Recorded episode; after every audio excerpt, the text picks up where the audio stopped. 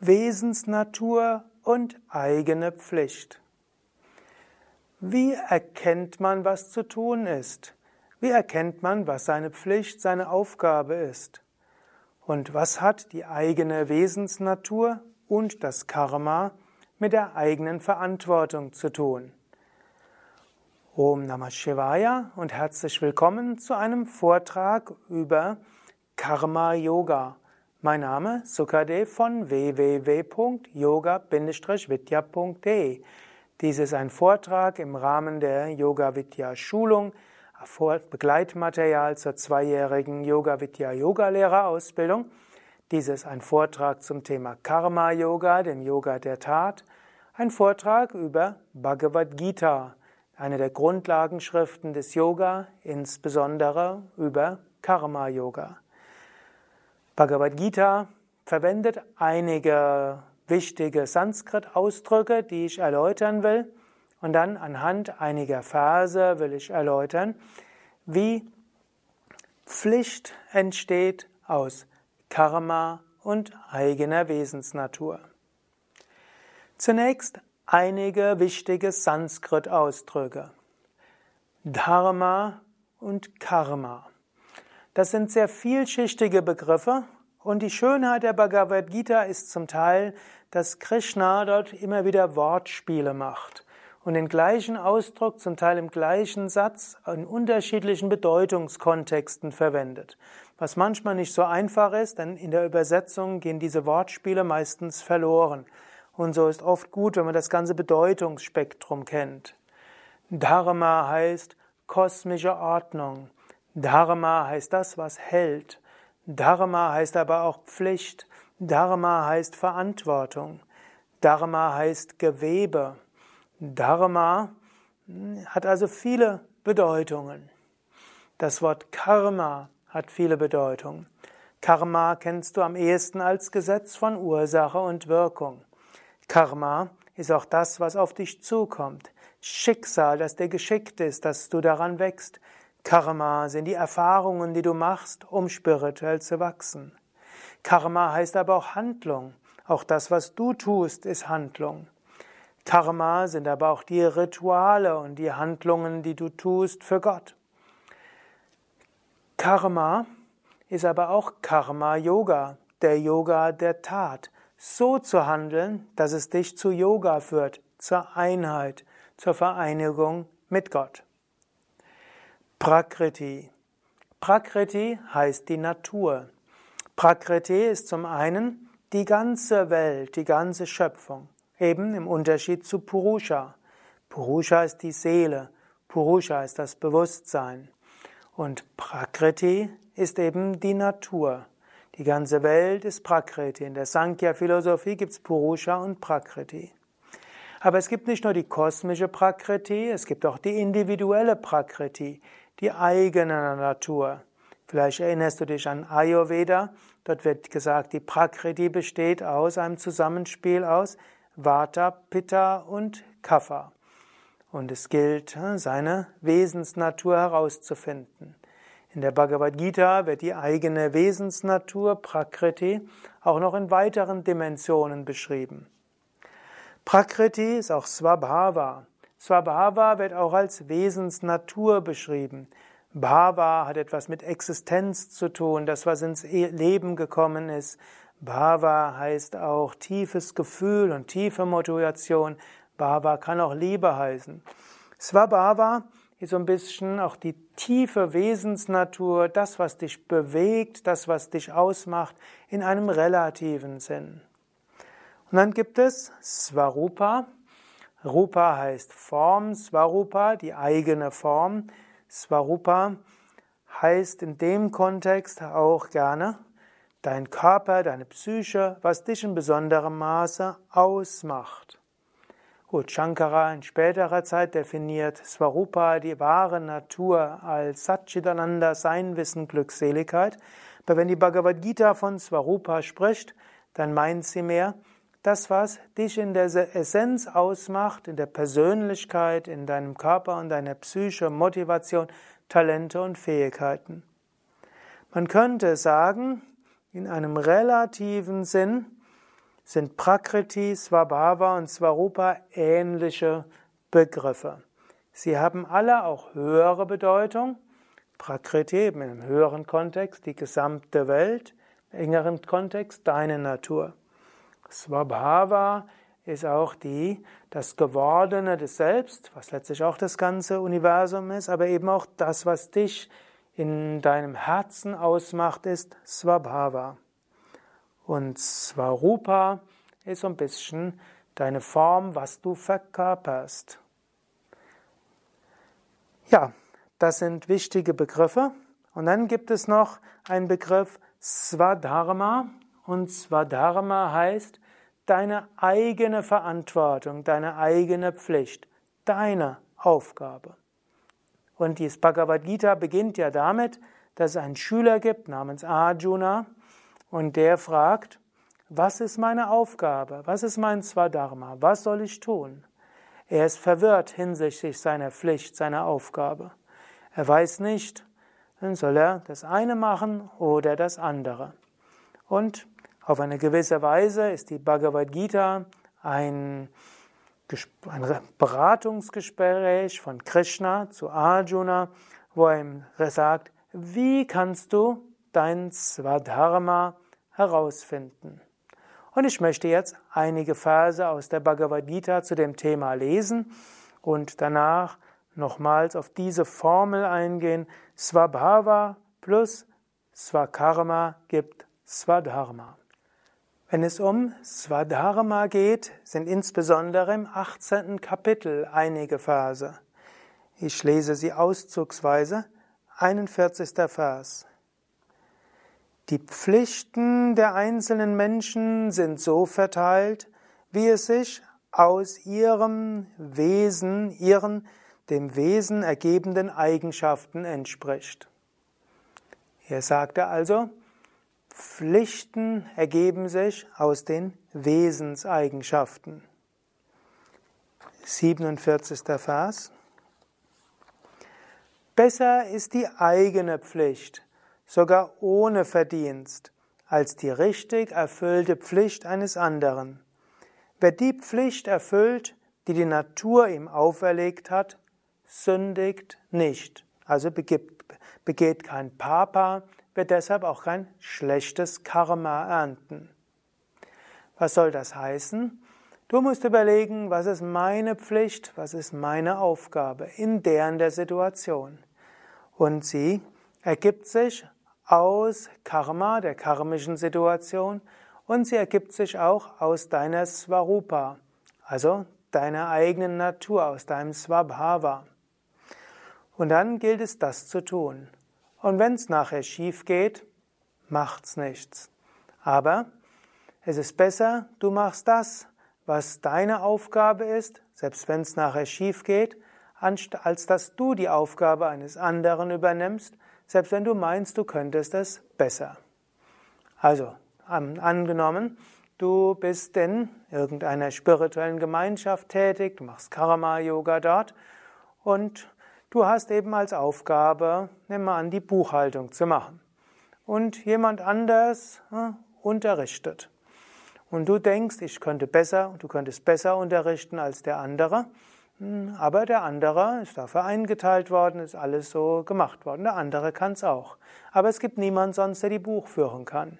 Dann ist es deine Aufgabe, die Buchführung zu machen, selbst wenn du nachher dafür nicht gelobt wirst, selbst wenn nachher der Steuerberater sagt, ja, da hast du einiges vergessen, selbst wenn du es nicht ganz hinkriegst. Selbst wenn du die Yogastunde besser geben könntest, ist es jetzt deine Aufgabe, die Buchführung zu machen. Tue deine Aufgabe und erledige nicht die Pflicht eines anderen. Was jetzt nicht heißt, dass du nicht auch mal einspringen kannst für jemand anders. Aber du musst immer überlegen, was ist meine Aufgabe, was ist meine Pflicht und wie tue ich die am besten. Nächster Vers ist 60. Vers. O Arjuna, durch das aus deiner Natur entstandene Karma gebunden, wirst du auch das hilflos tun, was du aus der Täuschung nicht zu tun wünschst. 61. Vers. Gott wohnt in den Herzen aller Wesen, O Arjuna, und lässt durch seine täuschende Kraft alle Wesen sich drehen, so als stünden sie auf einer Maschine.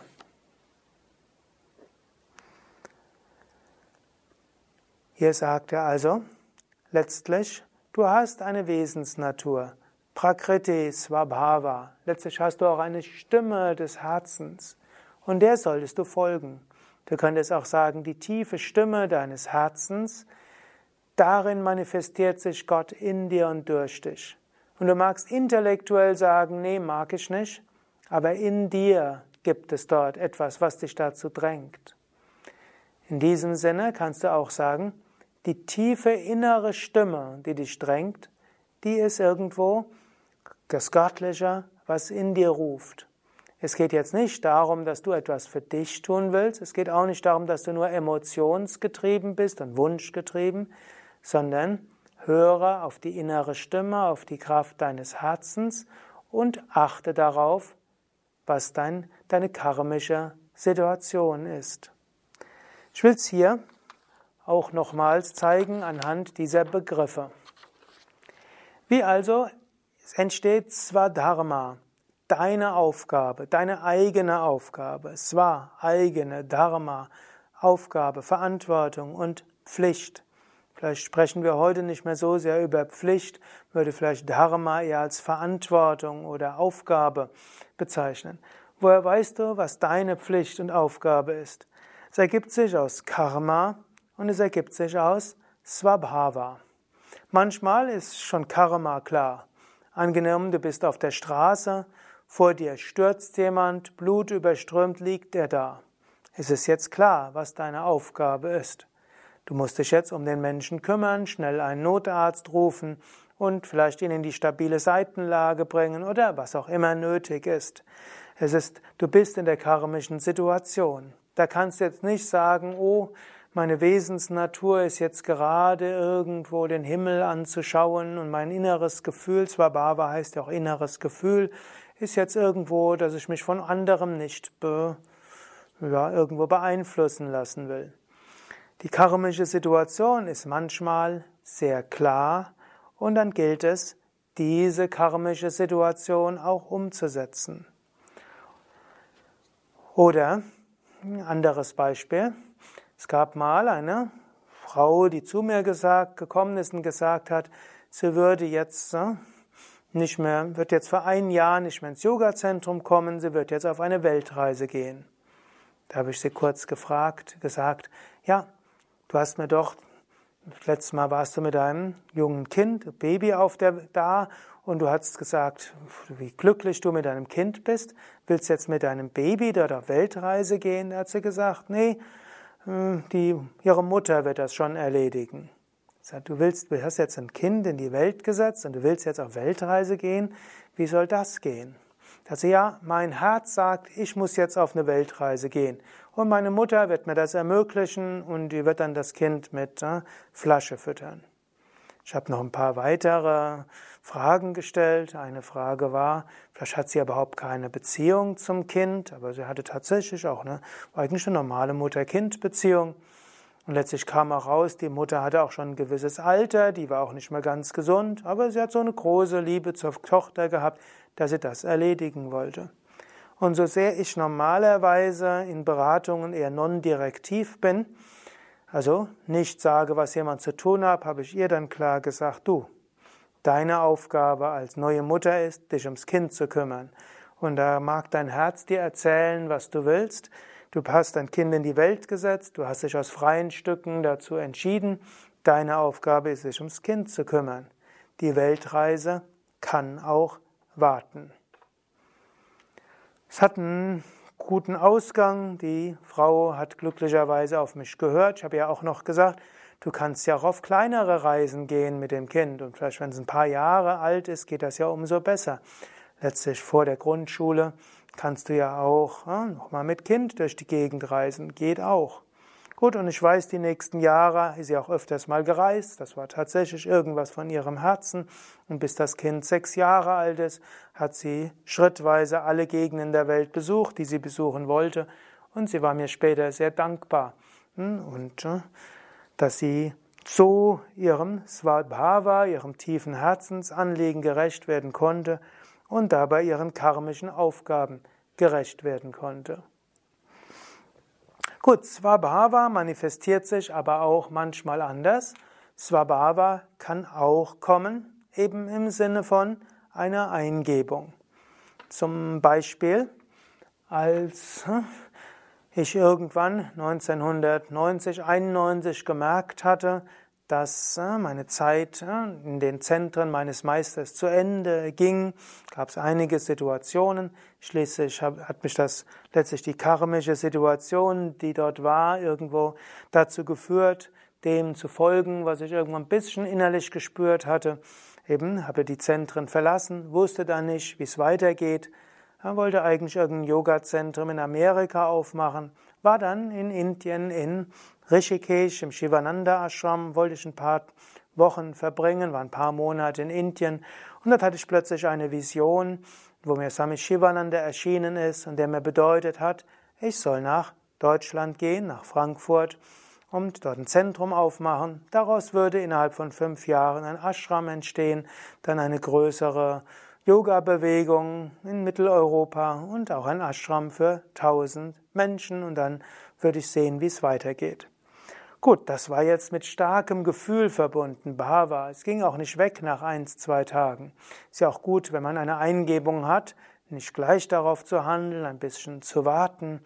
Hm, und so wurde es aber stärker. Es war klar, das habe ich zu tun. Gut, jetzt musste ich schauen, wie setze ich das um? Swadharma. Dort musste ich die karmische Situation anschauen. Also galt es erstmal, nach Deutschland zurückzugehen. Hm, es galt jemanden zu finden, mit dem ich das zusammen machen konnte. Es galt zu schauen, wie gehe ich das an? Vielleicht auch, welche eigenen Fähigkeiten habe ich? Welche Fähigkeiten hat die Person, mit der ich das zusammen gemacht habe? Und so weiter. Und so entstand eben aus diesem Swabhava und der karmischen Situation die Aufgabe, das Zentrum in Frankfurt zu machen. Dann gab es zwar die Einge gab zwei Zentren, wo wir es hätten machen können. Das eine war da, wo unser Herz wirklich für geschlagen hatte. Man könnte sagen Swabhava. Aber der Vermieter wollte uns nicht. Also war dann die karmische Situation, das andere Zentrum zu machen, das äh, wir eigentlich nicht so gern mochten, was aber praktischer war. Und es war auch die gute Entscheidung, denn das war ein idealer Raumschnitt, um viele Yoga-Teilnehmer haben zu können bei einer relativ günstigen Miete. Damit war es dann nachher auch möglich, fünf Jahre später den neuen Ashram zu letztlich innerhalb der nächsten fünf Jahre die Gelder zu erwirtschaften für den künftigen Ashram. Swabhava ergibt Swadharma zusammen mit Karma. Noch etwas zu diesen Begriffen. Prakriti, eben die eigenen Natur, Fähigkeiten und so weiter. Swabhava, so ein bisschen, wofür brennt mein Herz und wo ist meine Motivation? Und Swarupa ist letztlich auch, wie wirkt das dann auch nach außen, was verkörpere ich dort? Die Bhagavad Gita sagt, folge deiner Prakriti. Man könnte auch sagen, finde deine Stärken und deine Schwächen heraus und nutze deine Stärken. Ayurveda würde sagen, aber übertreibe deine Prakriti nicht, sonst schlägt sie um in Vikriti und dann gibt's Probleme.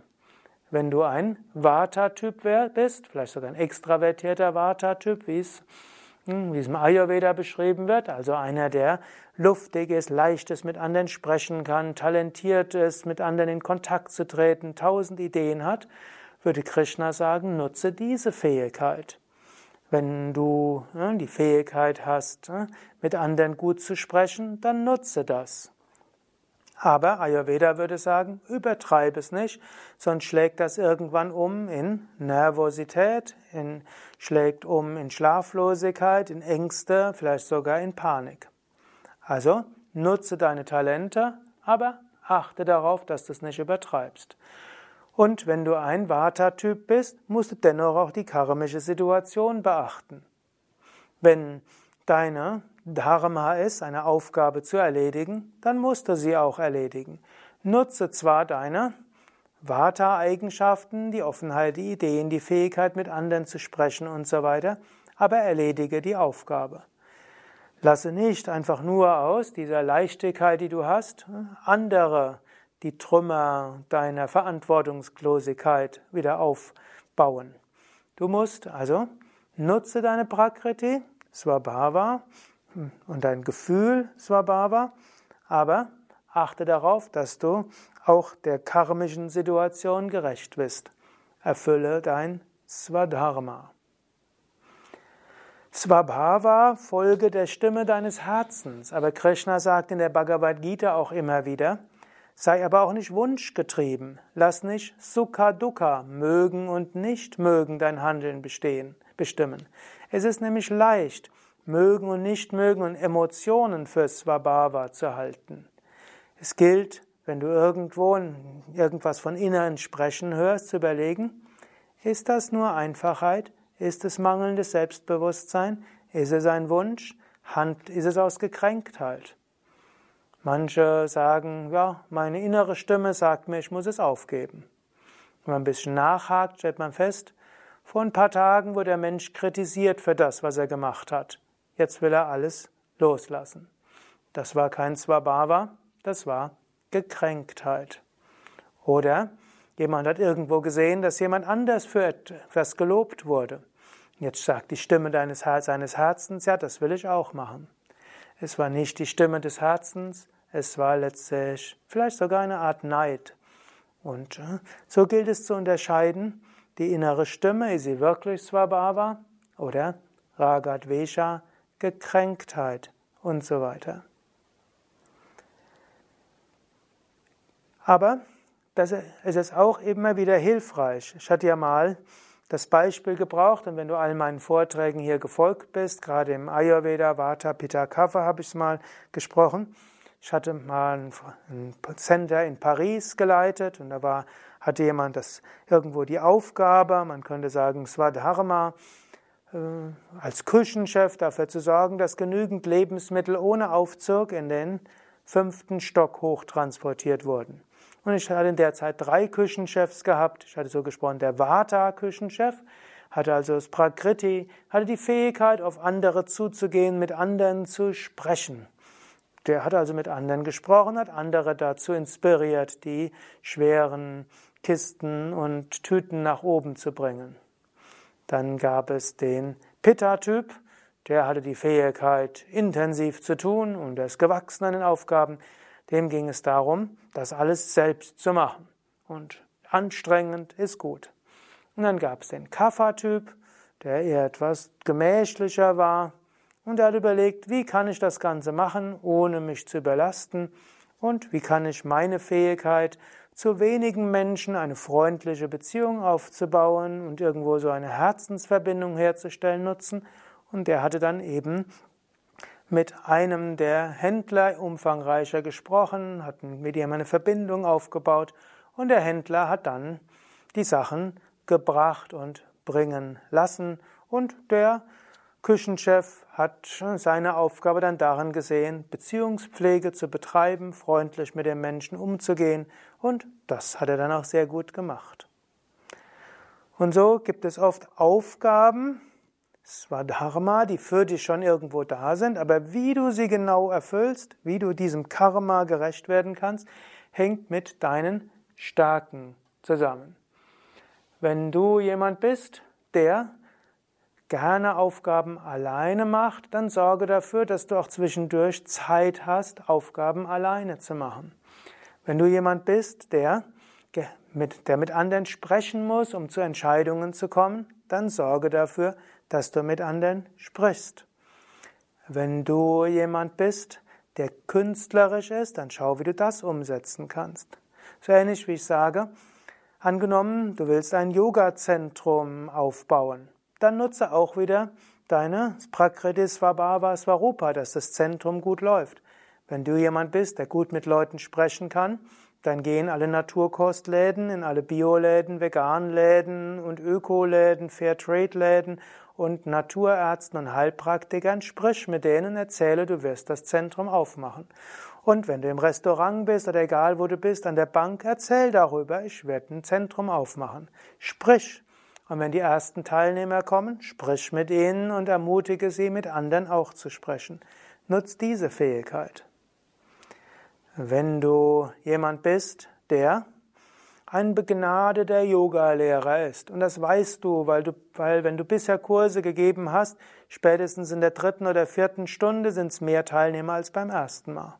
Dann kannst du dir vieles schenken. Sorge dafür, dass du wirklich diese Fähigkeit besonders einsetzen kannst. Wenn du aber etwas musst du auch darüber sprechen. Wenn du jemand bist, der gut mit Internet ist und mit Facebook und mit allen möglichen Social Medias, nutze das. Wenn du mit wenigen Menschen gut sprechen kannst und sie dann dazu motivieren kannst, dir zu helfen, dann sprich mit wenigen Menschen.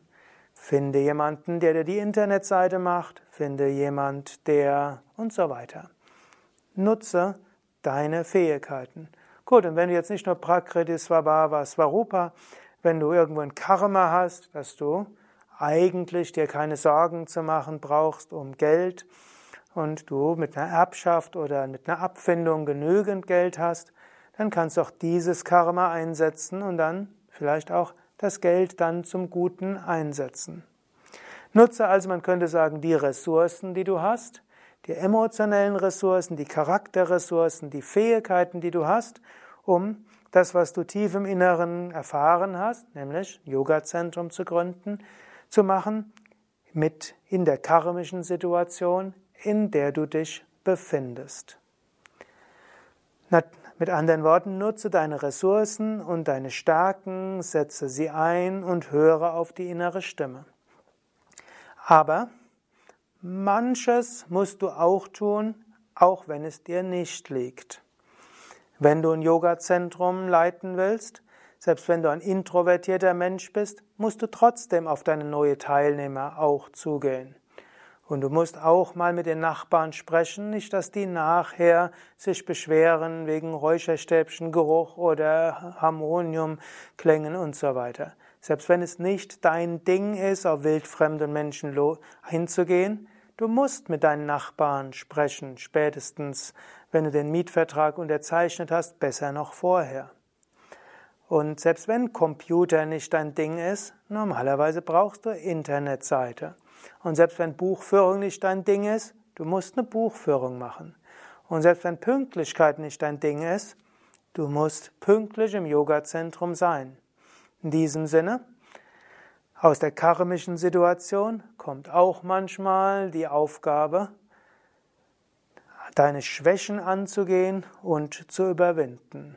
Im Allgemeinen nützt du deine Fähigkeiten, deine, das, was dir Freude bereitet und was dich motiviert und äh, was du kannst, aber es gilt auch, das zu überwinden, was dich blockiert, und dann gilt es, mit aller Karma-Yoga-Einstellung das tun, was zu tun ist, so gut du es kannst, mit all deinem Engagement, mit Freude und Hingabe ohne Verhaftung, gleichmütigen Erfolg und Misserfolg, gleichmütigen Lohn und äh, Lob und Tadel, gleichmütig in den Früchten und alles für Gott. Dann hast du eine gute Karma-Yoga-Handlung ausgeführt. Und vielleicht auch noch etwas. Sei dir auch bewusst, viele deiner Talente kennst du noch gar nicht. Es kann sein, dass vieles noch in dir schlummert. Und manchmal beobachte ich es an Menschen, die gerade Yoga machen und vielleicht Bhagavad Gita direkt oder indirekt etwas gehört haben, die gehört haben auf spirituellem Gebiet, sagen wir, sein Herz folgen, seine Talente tun, das merken, was man tief im Inneren spürt. Und ich sehe es oft, dass diese Menschen sich beschränken und dann gerne sagen, das ist nicht mein Ding. Oder mein Herz sagt mir etwas anderes. Dann merke ich, ich spüre oft, Menschen haben andere Talente und Fähigkeiten, die sie noch gar nicht kennen. Und sie weigern sich, das auszuprobieren. Mein Tipp wäre, probiere ruhig immer wieder Neues aus. und spüre, ist da vielleicht ein Aspekt meiner Prakriti, meiner Swarupa, die ich noch nicht entfaltet habe? Kommt vielleicht mein Swabhava, wenn ich das einfach mal ausprobiere und umsetze? Ich bin jedenfalls dem Same Vishnu Devananda sehr dankbar dafür, dass er mich in Situationen gebracht hat, die erstmal meiner scheinbaren Swabhava entgegengestanden haben und er mir geholfen hat, einige Talente zu entwickeln. Darüber gleich ein paar Beispiele. Eine meiner Identifikationen war ja, dass ich eher im Hintergrund wirken wollte. Und dass ich jetzt nicht so sehr strahlend bin, sondern dass ich eher unterstützend im Hintergrund systematisieren, mit Fleiß und Engagement Dinge tue. Und im Jahr 1983 war gerade erst 20 Jahre alt, hat Same Vishnu mir einfach gesagt, ich soll auf eine Yogalehrerausbildung unterrichten. Und dabei gilt es auch auf der Bühne zu sitzen, im Vordergrund zu stehen. Ich habe die Geschichte schon öfters erzählt. Am Anfang war mir das ausgesprochen unangenehm und ich war schüchtern. Aber danach habe ich festgestellt, ja, das geht. Ich kann auch auf einer Bühne stehen und sitzen und sprechen und strahlen. Weiteres Beispiel. Ich hatte gedacht, dass ich körperlich irgendwo steif bin. Schon in der Grundschule wurde ich als steifer Bock bezeichnet. In dem Gymnastikunterricht und Bodenturnen war ich mit der steifste in der ganzen Gruppe. Ich hatte mich zwar bei Asanas ein bisschen bemüht am Anfang, aber im Wesen habe ich gedacht, Kopfstand, das geht. Mit Fleiß und Anstrengung kriege ich das hin, aber Vorwärtsbeuge und Lotus kriege ich nie hin. Und dann hat mich Same Vishnu zwei oder dreimal Asana-Vorführungen machen lassen. Und plötzlich war ich ausgesprochen flexibel.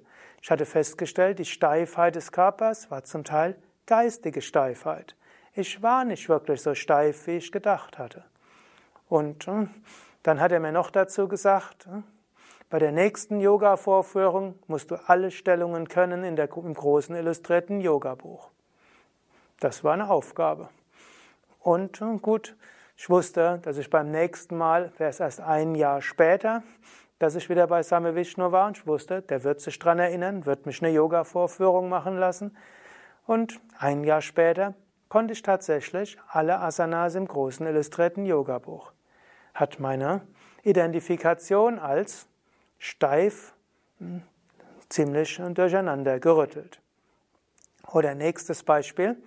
Als ich mit 22 Jahren im Jahr 1985 nach Los Angeles versetzt wurde, ein Yoga-Zentrum zu leiten, dort war ein PC drin, also ein Computer. Als ich dort rein, dorthin kam, fand ich das grässlich. Ich war seit meiner Schule, schon im Gymnasium, habe ich festgestellt, Computer liegt mir nicht. Um es auszuprobieren, hatte ich auch an einem Informa einer Informatik-Arbeitsgruppe äh, AG teilgenommen, habe festgestellt, nee, das liegt mir wirklich nicht. Und dann habe ich mich durchs Studium durchgemogelt. Ich war vermutlich noch die letzte Generation, wo es einem BWLer möglich war, nie an einem Computer zu sitzen. Das war schon damals außergewöhnlich. Ne? Es ist mir gelungen. Und jetzt war ich in einem Yoga-Zentrum und dort war alles im Computer drin. Hm, ich habe einen Brief geschrieben. Ich wusste nicht, dass der Same Vishnu derjenige war, der die Computer hat anschaffen können, anschaffen lassen. Ich habe einen langen Brief geschrieben, warum Computer in einem Yoga-Zentrum nichts zu suchen haben. Und insbesondere, warum ich damit nichts zu tun haben will. Und äh, irgendwie zwei Wochen später, es gab eben noch keine E-Mail, das lief per Brief, kam ein Brief von Same Vishnu und da stand drauf, Learn to love it. Lerne es, den Computer zu lieben. Das war, erst hat mich das geärgert. Jetzt hatte ich diesen mehrseitigen Brief geschrieben. Gut, aber zuerst war mir das sehr peinlich, dass der Same Vishnu das geschrieben hatte. Und mir war dann noch klar, dass es vom Same Vishnu alles ausging. Das hat mir noch ein anderer später gesagt. Als der Brief ankam, hat noch der Same Vishnu zu seiner Assistentin gesagt, What's he writing? Was schreibt der denn da? 22-Jähriger will seinem Guru sagen, wie ein Yoga-Zentrum zu leiten ist. Hm, okay, aber er hat nur einen Satz geschrieben, learn to love it. Gut, der Guru hat gesprochen, also musste ich lernen, wie liebe ich jetzt hm, Computer. Gut, ich bin jemand, der an Psyche interessiert ist. Ich bin jemand, der historisch interessiert war. Wie konnte ich also jetzt den Computer lieben lernen? Erstens, indem ich über die Geschichte der Computer etwas lese. Zweitens, indem ich die Analogie von Computer an menschlichem Geist irgendwo nehme. Und so diese beiden Ansätze haben mir dann geholfen, Computer zu verstehen. Und dann fing ich an, Computer tatsächlich zu mögen. Und ich fing an, auch mich in Computer hinein, hineinversetzen zu können. Und ein paar Monate später war ich dann Computerspezialist, Support Person und wurde auch beauftragt, in die restlichen Zentren Computer anzuschaffen und Menschen darin zu schulen. Und ich habe tatsächlich ein Talent entwickelt, irgendwo über Telefon, irgendwo eine Intuition zu haben, was dort nicht richtig funktioniert. Also dieses Talent in mir wäre nie zur Entfaltung gekommen, wenn ich einfach auf meine innere Stimme gehört habe. Glücklicherweise hat Same Vishnu mir geholfen, etwas anderes zu entwickeln. Ich könnte jetzt noch vieles weiter sagen oder weiter erklären. Ich möchte dir eben nur sagen, Svarupa Prakriti. Nutze deine Talente, um deinen Aufgaben gerecht zu werden. Folge deiner inneren Stimme, aber pass auf, dass die Stimme nicht die Stimme der Verletztheit, der Kränkung, des Neides, der Wünsche oder der Abneigung ist oder der Rachsucht. Unterscheide wirklich, ist es wirklich die innere Stimme. Und sei dir bewusst, dass viele Teile deiner Svarupa und deiner Prakriti noch nicht zur Entfaltung gekommen sind. Greife die karmischen Situationen auf, um Talente und Fähigkeiten in dir zu kultivieren. Auch das gehört zum Karma-Yoga dazu. Ja, soweit also einige Gedanken zu Karma-Yoga im Sinne von Swadharma, den eigenen Aufgaben gerecht werden, unter Berücksichtigung von Karma, Swarupa Swabhava Prakriti und mit Zitieren einiger Verse aus der Bhagavad Gita. Beim nächsten Mal möchte ich noch sprechen über Entscheidungen spirituell gesehen. Das ist wie eine Gesamtzusammenfassung der Bhagavad Gita.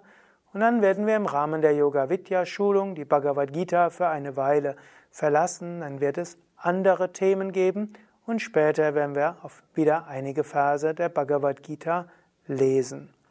Und ich möchte natürlich dich auch ermutigen, über die aus der Bhagavad Gita selbst zu lesen. Du hast jetzt schon einige wichtige Verse und Themen gelernt. Und Bhagavad Gita ist ein wunderbares Buch, jeden Tag einen Vers daraus zu lesen, vielleicht auch die Wort-für-Wort-Übersetzung und den Kommentar und so deinen Alltag zu spiritualisieren. Das ist ja das Besondere an der Bhagavad Gita. Wie lebt man Yoga außerhalb von Yogamatte und Yoga-Kissen. Alle Informationen auf www.yoga-vidya.de. Mein Name Sukadev, hinter der Kamera Nanda.